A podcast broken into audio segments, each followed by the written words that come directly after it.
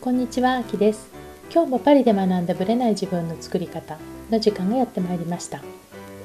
とうとう2020年の12月に入ってしまいました。あっという間ですよね。というような会話がこれからなされていくんじゃないかなと思います。皆さんの今年最後の月はどのようにお過ごしになられるでしょうか、まあ、フランスは相変わらず外出制限があり、まあ、ちょうど先週末からいろんなお店がね今まで生活必需品以外のお店は全然開いてなかったんですが、まあ、そういう意味では食料品とか薬屋さんとかそういう以外のお店が開くということになりました。ただしカフェとかレストラン映画館スポーツジムこういったものは相変わらずまだ再開できてないという状態です。なので今年のクリスマスは確かに今までと全然違うんだろうなっていう感じはします。今日はですね、まあ、たまたま Facebook 上でやり取りをさせていただいている方のある投稿を見それを読んでコメントでちょこちょこやり取りをさせていただいたお話をしたいなと思います。その方はお子さんが2人いらっしゃるんですけども長男くんその長男くんがねちょっといくつなのか正直分かってないんですが忘れちゃったんですけども多分小学校高学年かもしかしたら中学校入るか入らないかじゃないかなと思いますその方が言うには長男くんが通っている学習支援センターの方から、まあ、この子はこの長男くんは上から目線でものを言うことがあると注意を受けたということだったんですね。まあ、本来はカウンセリングの場だったにもかかわらず、まあ、彼が自分のしゃべりたいことをしゃべりアメリカの選挙の話とかねユニクロのマーケティングについて話をしてしまい、まあ、本来の趣旨がずれてしまったとかいろいろなことが重なってはいたらしいんですけども、まあ、正直彼女も上から目線っていうのが何を指してるのかちょっとわからないっていうことだったんですね。もしかしたらこの職員さんがこうアメリカ大統領選やマーケティングの話に疎かったのにこう大人が知らない話をね子供が得意げにするなみたいな感じなのかあなたこれ知ってますか？みたいな感じでまあ、マウントを大人に取りに来たみたいな感じなのかこの話知らないの？みたいな感じで知ってるにもかかわらずなんかそういう感じでこう相手に対して分かってないんじゃないの？みたいな感じで言ってきたのかちょっとその辺が全く分からない状態なんですけども、まあ、そういうのを書いてたんですね。で私自身はそれを読んで最初は子供同士の会話を聞いてそのセンターの方がね職員さんがそのあの子はちょっと上から目線で物を言うことがあるっていうふうに言ったのかと思ったら、まあ、その長男くんと自分との対話の中で、まあ、要は大人と子供の対話の中で子供がそういう上から目線で物を言っているっていうふうに思ったっていうことみたいなんですね。でもうそれは私個人からしたらですよもうその大人の方が勝手にねマウント取られたとか上から目線だと解釈しただけでまあ長男君そのものの態度が影響している場合もあるかもしれないんですがあんまり関係ないんじゃないかなって思ったんですね。結局、まあ、要はこう政治的な国際情勢の話とか、まあ、ユニクロの商品じゃなくてユニクロのマーケティングについてなので、まあ、私からしたら10歳11歳12歳ちょっと年齢ははっきり分かってないんですけどもそういう子がそういう話を大人に向かってできるっていうこと自体が私はすごいなと思うんですけどもどうやら、まあ、その方の話を聞くと日本はそういうものに対してあまり、まあ、いいというわけじゃないけどもちょっと生意気だ的な感じが出てしまうんじゃないかっていうことなんですよね。そうでなんかまあ、彼女のコメントでね思ったんですけども例えば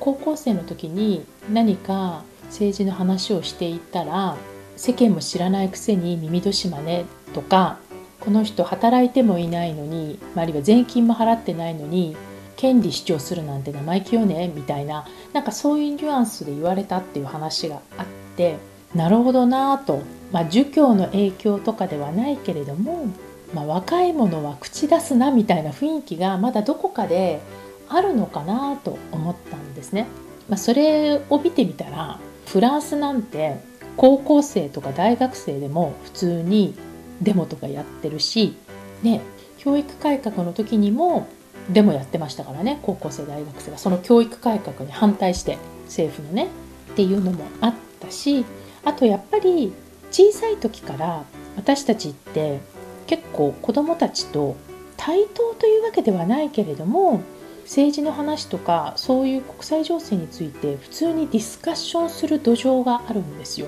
でそこにはやっぱり、まあ、子供だからとかこの子にはまだ早いではなく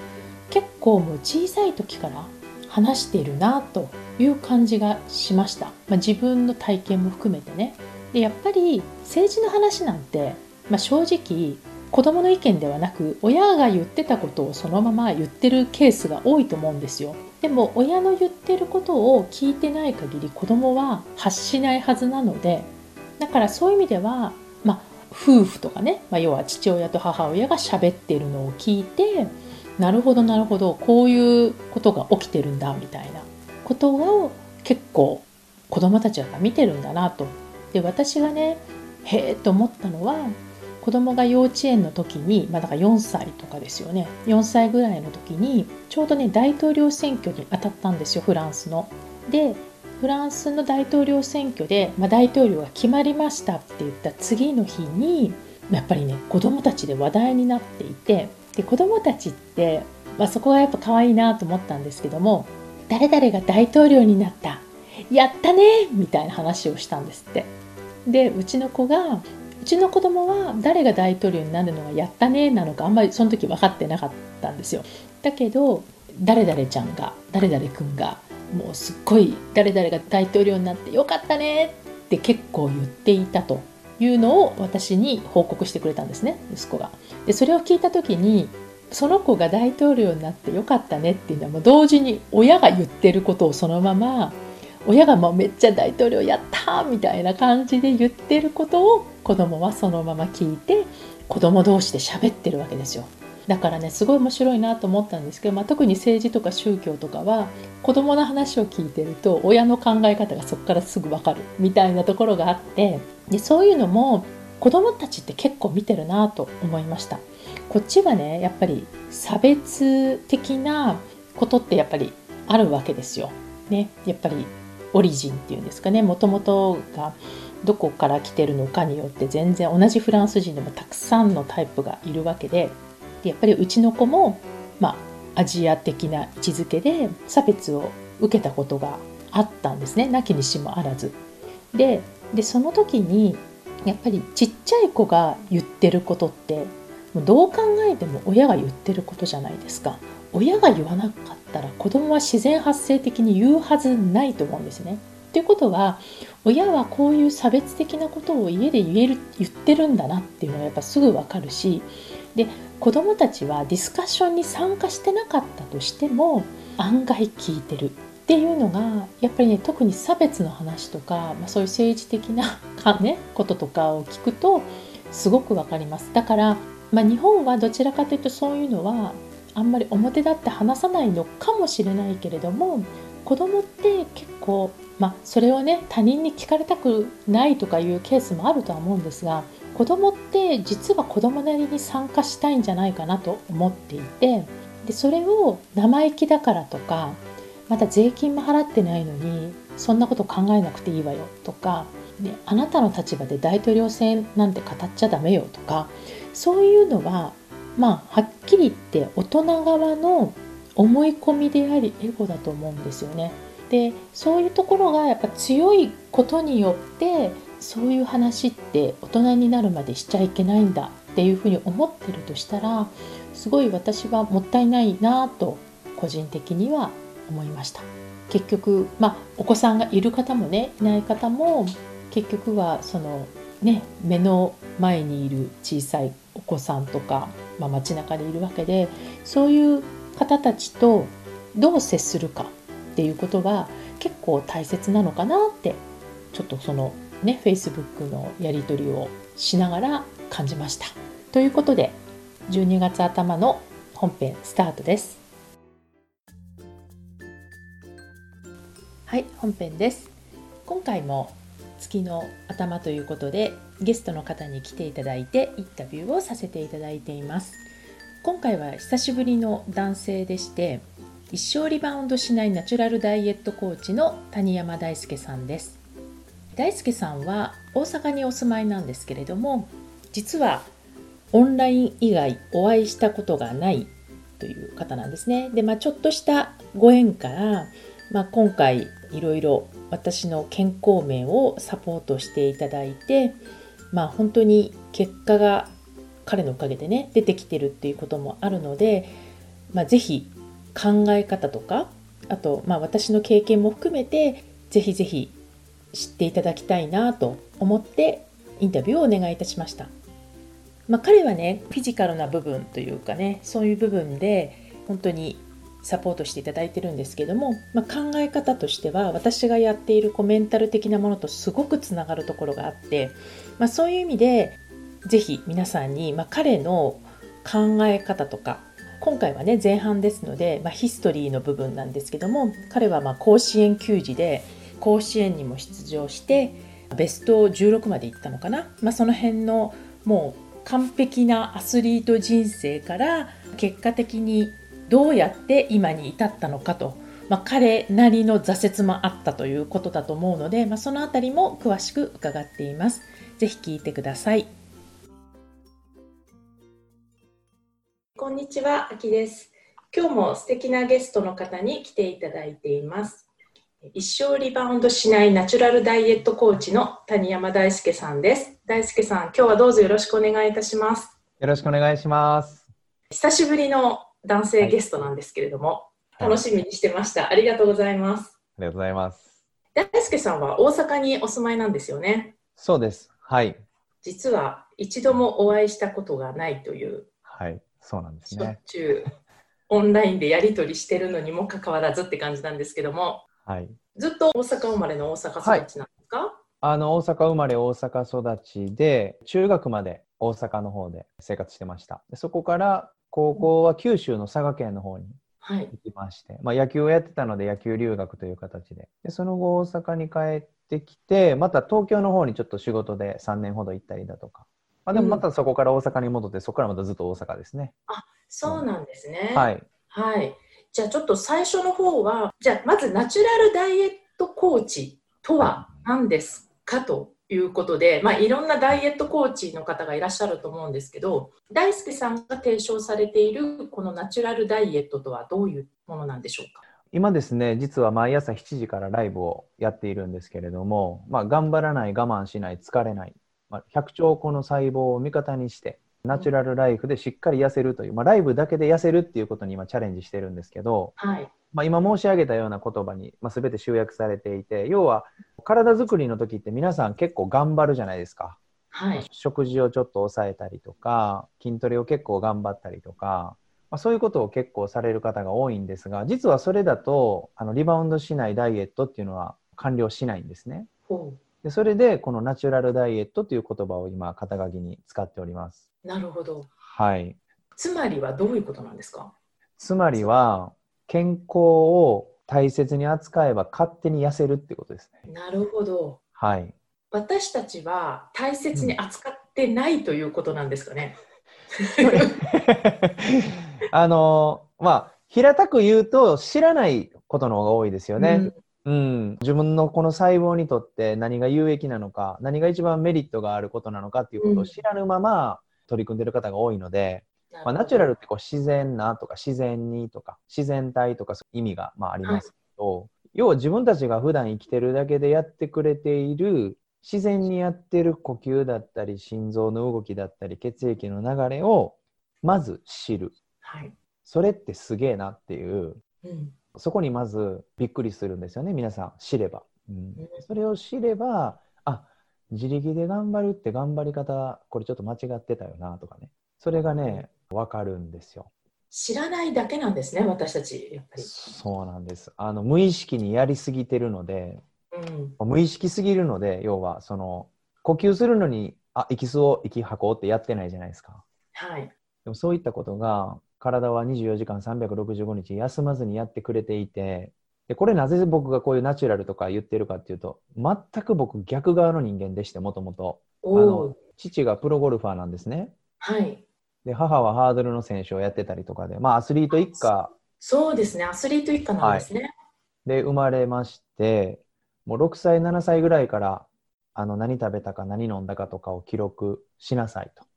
おお。でもそういう教育を受けてたんですね。でこの本読みなさいとか、この新聞の切り抜き貼っときなさいとか、でそこにまあ今思うと、まあ、栄養とか睡眠だったり予防医学のそういったいろいろな記事だったり知識をね、はい。父親がパスしてくるわけですよ。はい。まあ、僕はそれをまあ野球をやっていたので、幼少期から野球が大好きでプロ野球選手になりたいなと思ってたので、まあ、そういう指導を受けてたんですけど、体すごいちっちゃかったんですよ。うん。で、高校入る時で160センチなかったぐらい。ええ確かはいに小柄ですよね。中中3そうなんでっていうことですもんね。そうなんです。で、その中学生で150センチ、140センチ台からスタートして、大きい選手に勝たないといけないじゃないですか。はい、確かに。となると、もう根性論ですよ。もう昔で言う巨人の星ですよ。うん。もう走れ、うん、食べご飯食べに行っても走って帰ってこいとか、はい。え、バット何回振ってんのみたいな。手見せてみろみたいな。そういうもう超スパルタで来て、で、僕もまあそういう血が流れてるので、はい。あの、ちょっとやったぐらいで結果出たと思うなよって自分にいつもこう、厳しくしてきたわけなんですよね。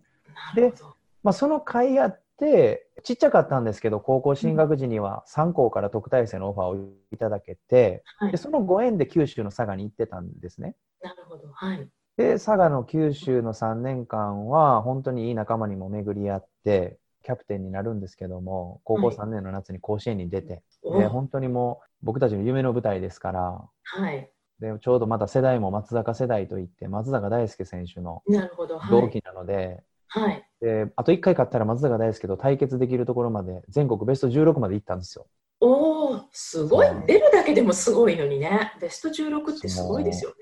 もうメンバー、すごいメンバーが揃ってたので、はい。でそれで野球をずっとまた大学も続けるんですけど、この大学の時ですよ。はい。このナチュラルダイエットにつながるような出来事が、この4年間であったわけなんです。でそれは何かというと、やっぱりレベル上がってくるじゃないですか。はい。で自分自身こうレベルアップさせるために筋力トレーニングをまあめちゃくちゃやってたわけですよ。でもう体も筋肉ついて、えー重たいダンベルとかバベル上げて走って泳いでやれること全部本当に1日2回3回ジムに行ってやったんですが、はい。でその時に自分のやっぱりもともと持っているその骨格のバランスというか体型のもともと持っているバランスを崩してしまってですねうん。頑張れば頑張るほどパフォーマンスが落ちるっていうことを体験するんですね。あ筋肉をこうつけて、つけ鍛えてまくってるのに、そうですそうですパフォーマンスは落ちる。落ちるうん。でそして栄養もいいとされてる、まあ、プロテインとかサプリメントとかを食べれば飲めばするほどパフォーマンスが落ちるっていうことに、まあ、気づくんですよね。ではい僕たちやっぱりその筋トレとか筋肉増強体を大きくするって言った本当ちょうど僕たちが2000年代初期ぐらいは結構それの走りの時代で、まあ、そういうのが流行り出したんですよ体を大きくしようみたいな。うん。で、まあ、清原選手がこう、ケビン山崎さんのところでガーって鍛えてとか、K1 の正人選手がとか、まあ、そういう前世の時代だったんで、やっぱりみんなそうやって鍛え出した時代だったんですよ。うんまあ、そういうのってやったんですが、これダメだなと、精神も崩壊して、感情も崩壊して、もうメンタルもぐちゃぐちゃやったんですよね。その大学時ってことでね、要は。大学時、大学時。大学時です。はいでも、精神的にこうイライラしたり、なんかこうバランスバラバラになって、で、全然こう大学ではなんかこういい成績を残すことができなかったんですよ。はい。で、まあそこからでもやっぱり野球の夢諦めずに、次やっぱりこう、プロ野球選手になりたい夢はありますから、うんまあ、社会人のチームとかをこう、はいトライアウトを受けていくんですけど、ちょうどやっぱりこの時就職氷河期の時代で、はい。僕たちの時代って社会人チームがどんどんこう活動を収縮させていく要はチームを閉鎖していく時代だったんですね。なるそうほど。なんです。で就職するのも大変なのになんか野球で仕事にするなんて社会人チームに所属するなんてまたすごいハードルが、まあ、競争率上がりますよね。はい。でそういうのを見かねて、新日鉄堺という社会人チームの出身で、近鉄バッファローズからメジャーリーガーになられた野茂英雄さんがですね、はい。たまたまその新日鉄堺に、僕が大学卒業する年にですよ、はい。このノーベースボールクラブと、でそのキャッチフレーズが、夢を諦めるなっていうね、ワンフレーズを、はい、ワンメッセージを、プロに行くためのっていそうう感じですか？そうそうそうそうそうです。まあ、プロに行くこと、そして社会人リーグのまあトップになるチームを作ろうじゃないかということで作ってくださったんですよね。はい。うん、でそこでトライアウトを受け、入りまして、うん。で、えー25歳までまあプレーをしたんですね。なるほど。で、この時は、一回筋トレで失敗してたので、はい。まあ、筋トレはしなかったですね、あまり。やっぱその筋トレが、なんか、やっぱ違ったんだなっていうのは、そあのー分かったんですよ。自分の体験でやっぱり分かって、はい。で、まあその黒人さんとか白人さんみたいな、もともとすごい体大きくて、はい。遺伝的に筋肉質な人がやることと、僕たちやっぱ日本人、東洋人ってそんなに骨格強くな、関節もそんなに太くできて強くできてないので、はい。まあ、大学で失敗してたおかげで、うん。ここではいい成績をある程度残すことができてですね、おすごいやっぱり記憶に新しいですよ、僕の中では今でも10年以上前ですけど、ーはい。はい。もうすごい悔しい思いもいっぱいした結果、あ頑張りすぎてたんや。だからこうリラックスすることをワークに入れてましたね。お風呂に行ったりとか、そうそうあのマッサージ受けに行くとか、違うスポーツとか、まあゴルフをちょっとやったりとか、水泳をちょっとやったりとか、だからそういうふうにしてこう、なんだろう、パフォーマンス上げることだけをやり続けたら頭打ちしたんですよ。なんか矛盾するようなことなんですけど、うんうん、なんかわかります？なんかは、英語を覚えるのに英語のことばっかりやってて、英語がひたすら学なるかってそうじゃないっていうふうな、なんか体験することでまた違うことが見えるというか、角度がこう変わったんですよね、はいものの見方が。うん。はい。でそれで、まあ、大学を終えて、この社会人野球を終えて、25歳まで、まあ、怪我なくね、まあ、体も柔らかく、うん。怪我することなく、まあ、プロにはなれなかったんですけどね、うんまあ、やることができたと。なるほどね。はいえ、じゃあもう25まで、はい、もう野球にすべて捧げてきたって感じですよね、まさに。そうなんですよ。だからそれで、まあ恋愛とか、うん。まあ、要はそういう時期じゃないですか。はいはい。友達とこうスノボに行くとかね、海に行くとか。はい。もう全部行かなかったですよ、やっぱり。できなかったし、うん。でやっぱお父さんお母さんにもそれで協力してもらってるのでね、いろいろな面で。はいはい。経済面もそうだし、時間を作ってくれて、見に来てくれたりとかね、ビデオ撮ってもらったりとか、はいやっぱそういうこともあったので、そうなんです。そのなんかこう、うん野球に捧げられていたその、うんこううん思いの強さってはい。どっから来たんですかね？えー、これまあまあ、底の方を聞いてきますよね。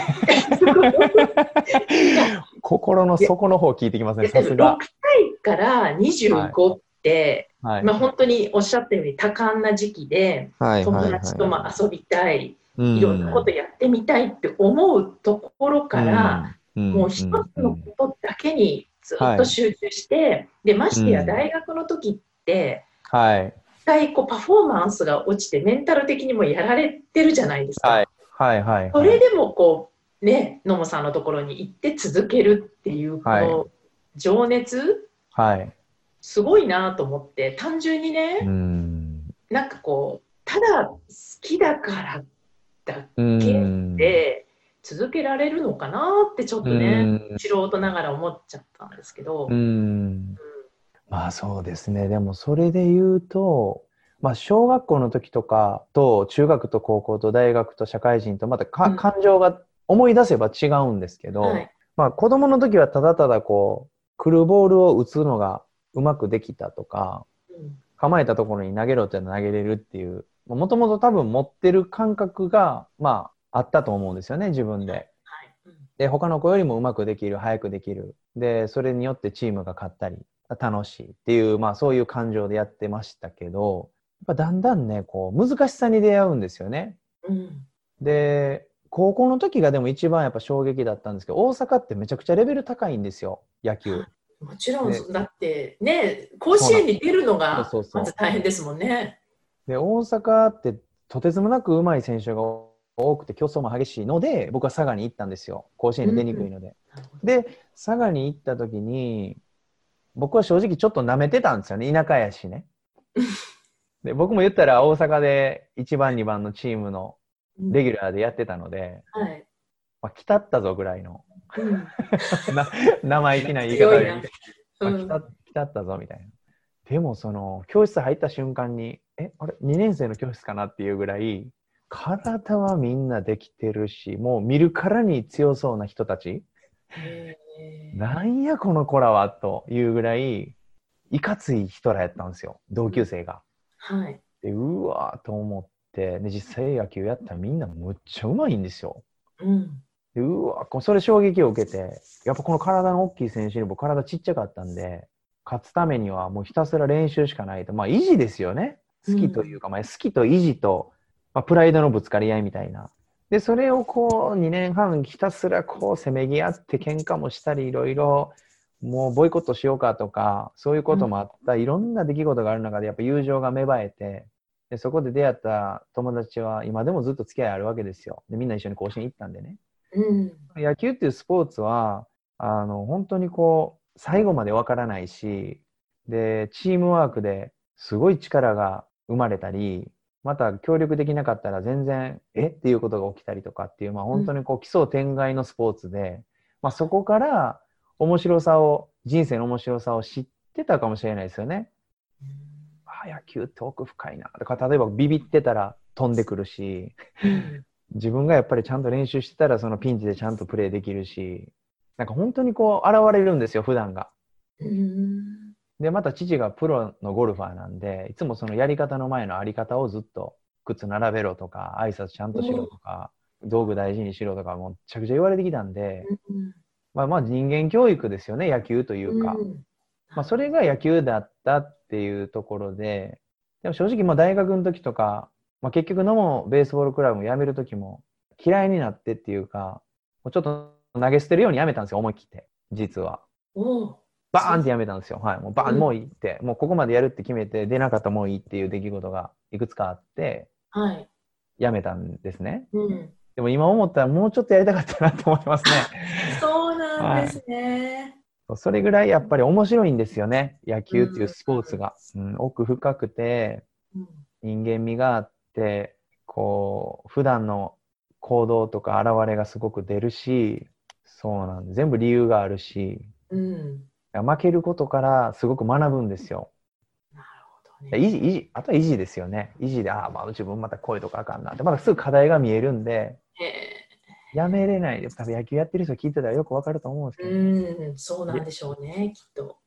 大輔さんはちなみにどちら、守備はどこだったんですか？守備はあの内野全般ですね。セカンドから始まって、ショート、サード、ファースト、はい。あのピッチャー、キャッチャー以外は内野全部やってましたね。どこでも結構やってたんですね。そうですね。まあ、だから甲子園のこの時はファースト守ってたんで。じゃあ25歳でバンと辞めた時の状態って、はい、まあはっきり言って、うん、一気に野球から手を引くというか、もう、はい、ね、新しいことをやろうってなんか決めてたわけじゃない。はい、ないですね。はい。その時ってどうされてたんですか ?25 でこう、全く野球以外の人生というか。はい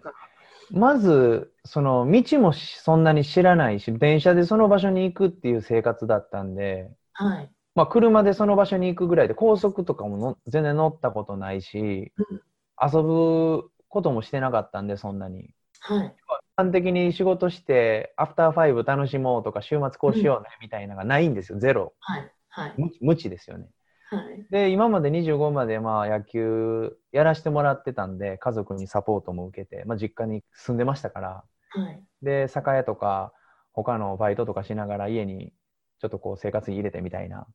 ことをしてたので、うん、もちろんでも25になってねふらふらしててもダメじゃないですか。もう働かなダメですし、まあ、働こうっていうことで就職するんですよ。どうやってこう就職を決めてったんですか？いやあの25で野球辞めたので、弟がね、もう早くに事業を立ち上げて、うん。まあ、若手の実業家としてバリバリやってたんですね。そうなんでですね。でそれがまあ人材系の仕事で、まあ、人材派遣とか人材紹介とかそういう系の仕事をしてたので、あじゃあそれ系兄貴これからの人生にいいよみたいな。うん。お兄お兄ちゃんもやったらみたいな。はい。じゃあやるわみたいな感じで。で面接いくつか受けて入ったんですよ。あの大阪の会社にね。うん。で、まあ、目的も別にまあ仕事せなあかんしやっぱフラフラしててもダメだし仕事してちゃんと家にお金入れて、まあ、親孝行もせなあかんしで自分もやっぱりね毎日ご飯食べるわけですから、まあ、食べる分自分でちゃんと稼がなあかんっていうだけの思いで、うん。でもね3ヶ月ぐらいなんか本当にエアポケット状態というかはい。あの空虚感うん。空虚感と無情感でね飲み会とかも一切行かなかったんですよね。好きじゃなくて。でいや上司の方みんないい人たちですごい僕みたいな人間こうえ頑張るしいいやんって言ってこう正社員ですぐ取ってもらってうん。入ったんですごいあのいい上司仲間に出会ったんですけどなんかあんまりそのみんなと戯れていわゆる普通の会社員みたいなノリはなくうん。で3ヶ月間は地元に駅着いてなんかいつもね週末になるとなんかね寂しいなってねなんか駅着いてこうなんか涙出てくるんですよへえ。なんか、もうあの感じできへんのかとかね。あの野球のこう、ああるじゃないですか。厳しい中にも何百本振って、やつヒット1本打つみたいな感覚がうん、これが、なんか社会人ってこんな感じなみたいな。だからそうそういう空虚感でしばらく過ごしてましたね。3ヶ月ぐらいは。うん。そんうなんすぐには気持ちは切り替えられないっていうことですかね。そうですねまあ3年、そうですね。3年ぐらいはずっとこう、未練ありましたね。ずーっと払拭できなかったですね。うん。うん。まあ自分の決断なんですけどね、自分の実力と自分の決断なんですけど、今思うとあの時バーンとやめんとなんか他の方法、借金してでもやったらよかったなって正直思いますね。なるほどね。うん。正直思いますね。どうやったんやろうっていう。うん。じゃあこう社会人生活をしながら、まあ、こう3年間ちょっとそういう思いも持ちつつそううん。生活してらっしゃったってことなんだ。そうですね。ずっとそんな感じで。そうですね。だからなんか営業取ってきても別にうんこんなん言うたら怒られますけどね。いいんですか？こんなも話。いちろんいいですよ。本音でぜひ。や、なんかその、すごい評価してもらえたんですよ、会社で。うんはいで、営業飛び込んでこいって言われて、はいで行ってきますって言って。で、みんな全然飛び込まないんですよね。周りの社員の人たち。はい。1日30件とか40件とか言って。うん。で、梅田って言ってど真ん中のはい。まあ、大阪の一番会社多いとこなんで、どこでも飛び込んでこいと。うん。コンビニでも、駅の売店でも僕飛び込んで名刺もらってっていう、まあ、要は、なりふり構わずやってたんですけど、はい。でそれでなんか1日120件とか140件とか飛び込んで名刺50枚とか30枚とか取ってたんですけど、なんかそれがすごい評価されて、はいお前行動するよな、みたいな。うんうんで僕はちょっとピンと来てなくて、その時に。え、なんでみんな、え、なんだ、ある、普通にこんだけぐらい、まあ、140はいけなくても100はいくやろって思ってたんで、僕やってた感じとしたら。はいはいひたすら行けばいいんで。うんだからそういうこととかもすごいなんかピンとこなかったですね。だからそういうこう、社会とのズレを感じつつ、うんでもなんかまあ面白くはやってましたけど、なるほどね。はい。えじゃあその中からはい。なんか全然こうまたこう健康系とかダイエットの話うん。に戻ってくるじゃないですか。これ、はいい、つかはね、はい戻ってくるはずなんですけど、そのきっかけは何だったんですか？そうですね。僕はあの、でも社会人になって普通に営業してるサラリーマンだったんですけど、はい。まあその時もやっぱりこう体を動かすの好きなので、はい。まあジムに行ったりとか、うんまあ、走ったりとか、草野球ちょっとやってみたりとかはしてたんでね。あそうなんですね。はい。まあ体は常に動かしてたんですよ。うん。で、東京営業部に赴任することになり、東京で3年間生活して、ちょうど2009年に、あの、リーマンショックのはい。うん。ね、世界中の大恐慌が起きて、で、ちょうど僕たち、あの、事務派遣の部門とか、医療系とか、金融系にすごくたくさん人を出してたので、はい。まあ、一気にその事業縮小しないと、まあ、会社が立ち行かないとで、この事業部畳まないといけなくなっちゃうよねっていうことで、一気にその派遣スタッフだったり、営業していた会社員の人たちに希望退職者募るよっていうアナウンスが出たんですね。はい。で、そのリクルートの派遣部門に僕いたので、あ、じゃあもう辞めます、辞めますって辞めたんですよ、手挙げて、真っ先に。あその辺は全然躊躇せず。そうです。あの、なんかそれも初め大阪の会社からちょっと事業譲渡とか、事業部門をこう派生させるような形で、なんか東京にこうご縁があって行ってたんですけど、まあ満員電車に乗って揺られて、スーツ着てっていう生活、まあやったので、もう2年、3年ぐらいは。で、ここの会社でずっとおろうとは初めから思ってなかったんですね。で、ですのでもう辞めますって言って、辞めて大阪に帰ってくるんですけど、はい。その時に、またこう生活していかないといけないんで何やろうかってなるじゃないですか。はいはい。で実家に戻る気もないと。で、まあ一人暮らしして何か仕事しようと思った時に、まあ母が昔居酒屋みたいなのをやっててですね、はい。お料理すごい上手で、うん。で、まあじゃあその料理で飲食店やったろか？みたいな感じで、ノリですよね、それも本当に。すごいのノリいいですよね。ノリでこういけるっていう行動できるみたいな。いやもうね、お客さん、いやその時のお客さんに本当僕謝りたいな。いや、いけるやろで、ご飯美味しいし、ボリューム出して、質より量じゃないけれども、安くして、美味しくて愛想よかったら行くやろみたいな。うんそんなノリで飲食店出すんですよね、大阪に。えそうなんです。で、そこで2年間やったんですが、すごいものすごいこういろんな意味でいい苦労をさせてもらって、ーうんまあ、いかに会社で勤めてる人間が、まあ、名刺とかツールとか情報とかリストとかサポートとか事務局とかいろんなそのねバックヤードである仕組みのおかげで、まあ、いわば僕たちの給料が出てたっていうこととか、うんまあ、初め独立して初めて分かるわけですよ。はい。まあ、一杯700円のこうランチを売るのにどれだけ大変なんやとかね。うんうんで飲食業って特に仕込みとか仕入れとかで要はお金にならない労働量は多分ぶっちぎりにうんあるぐらいもう好きじゃなかったらできない確仕事ですし。はい。そこをこう、まあ、いわばそれも舐めてたわけですよね、その時もいけるやろみたいな。うん。でも自分のこう、まあ、営業力というか、まあ、近くの近隣のところにまたそこでもこうちょっとこうリクルートの時のあれじゃないですけど企画作ってね。はい。でか歓送迎会とか新人新人歓迎会とかで大きい男女めっちゃ集めてそういうコンパやったりとかね。いろんなこうサークル巻き込んで会社巻き込んで会社のディーラーのそういう大きなイベントに入り込んでとか、まあ、いろいろ結局営業力ですよね。営業してやっと成り立ってるようなお店の状態で。で僕自身がまあ社長でありその店長やってたんで、まあ、食べて飲んでお客さんと騒いで売り上げ上げるスタイル、うん。なるほど。まあ続くわけないですよね今思うと。で気づけばもうお腹太鼓みたいになって90キロぐらいに太って。何キロぐらい増えたんですか？その時だから15キロぐらい13キロぐらい増えましたよねいい状態から、はい。で、まあ、店を閉めるんですよ2年で、はいうん。で借金が残りで店閉めてで30歳31歳ですよはい。だいぶ痛いやつじゃないですか、これね。だいぶ痛い。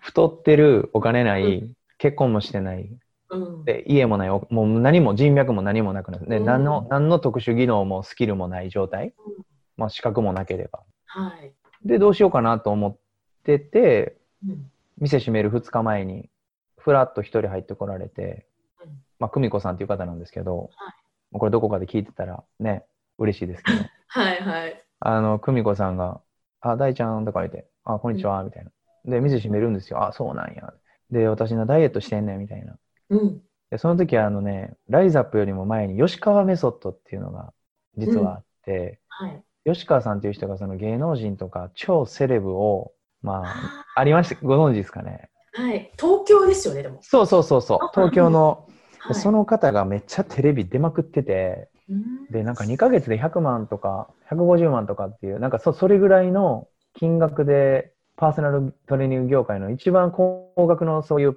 走りの方なんですよ。うん。で、その方のやつ受けてるっていう。おすそごいです。うなんですか？えーすごい興味ありますねって。でうんえ私のちょっとスクワットとか見てくれへんって来たんですよ。うん。はい。で、見してもらったら、え？っていうようなフォームでやってて、あ、大輔さんから見たら？僕から見て、うん。え、それやってんすか？みたいな。うん。うんうん、そうやねって。うん結果出てます？とかうんいや、あんまり、うん絶対出ないですよって言って言ったんですよ。まあ、それじゃ絶対結果出ないですねって言ったんですよね。はいでその一言からなんかこの仕事につながるんですけど、僕太ってたんで、その時。だ一緒に痩せましょうかみたいな。久美子さん、こういうことやった方がいいですよ、こういうことやった方がいいですよとかいうことを一緒にやりだしたんですよ、ボランティアで。はいはいはいはい。うんで、僕その時、本当お金もなくって、おばあちゃんの休暇に、6畳一間のね、古い家に、もう安い家賃で住ましてもらって、はい。で、そこからその人の家に行くにも電車賃渋ってたぐらい、300円、400円渋るぐらいお金がなかったんですよ、借金もしてたんで。うんで、自転車で行ってましたもんね、40分ぐらいかけて。で、まあ自分のエクササイズにもなるし、まあちょっとこう、なんでしょうね、ああ、こっからやったるでっていう気持ちしかなかったですけどね。はい。まあでもそういう感じで、一緒にボランティアでやりだしたら、その人みるみるみるみる痩せていって、で、今でもレコード記録ですね、ふくらはぎの太さが8センチ細くなったっていう。ふくらはぎで8センチ、はいそうそんなめちゃくちゃ大きい人ちゃうちゃいますよ。まあ、うん。ちょっとポテッと下半身してるかなっていう人だったんですけど、あの下肢静脈瘤って言ってあのコブみたいにちょっとなってる状況もあった方で下半身の血流がちょっと悪い方だったんですけど、うんうんでそれもあのいやスクワットやれば絶対良くなるよ。お水飲んで。で朝公園で待ち合わせ、えーうん。大阪城公園とか四条縄手の公園とか淀川とかそういうところで待ち合わせして。で1時間2時間過ごして。でそれをやってたら周りがこう「えどうやって痩せた?」みたいになってでこれ仕事にできるよ大ちゃんって言われてえこれで仕事になるん？っていう感じですよね僕としたらなるほどね。感覚的にはそういう感じなんですね。だから感覚がちょっとえみんな皆さんこんなことも知らないの？っていうのが31歳の時あったんですよ、はい。でえこれ仕事にしていいんですか絶対いいよってみんな絶対喜ぶよって言ってなら人がこう体験に来てうん。であれよあれよともう3ヶ月でうん。満員になることができてでそこからもうずっとこの仕事ですねすごいですね。そう考えると、もうこのうんやっぱり野球も含めてずっとやってきたことが、はい当たり前のことがはい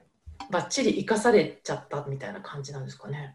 そうですね。本当にでも、それで僕、最もこう、この仕事を今やってますけど、感謝できることは、やっぱりこう、ある程度、うん。アキさんもそうですけど、まあ自分でこう、ビジネスやってる方とか、まあ僕よりも、まあ年齢も上の方多かったですし、こう社会的に、やっぱりこう、格の高い人たちというか、まあ自立した大人はい、で、あの、すごいかっこいい人たちが顧客だったんで、なんかそういう方々に囲まれてたので、僕もやっぱり釣られてあげてもらいましたよね、いろんな意味で。まあ、それでテレビとか雑誌とか、はい。で、スタジオをまあ持つようになったりとかうんっていうのは、やっぱこの仕事のおかげなんですよね、本当に。うん。この番組は毎週金曜日をめどにお届けしています確実にお届けするための方法として iTunes や Podcast のアプリの購読ボタンを押せば自動的に配信されますのでぜひ購読するのボタンを押してくださいまた皆様からの質問や感想をお待ちしていますオフィシャルサイトはパリプロジェクトで検索していただきお問い合わせから質問や感想をぜひ送ってください。オフィシャルサイトから LINE アットやメールレターで有益な情報をお届けしているので、こちらもぜひ登録してくださいね。また、次回もパリで学んだブレない自分の作り方をお楽しみに。秋でした。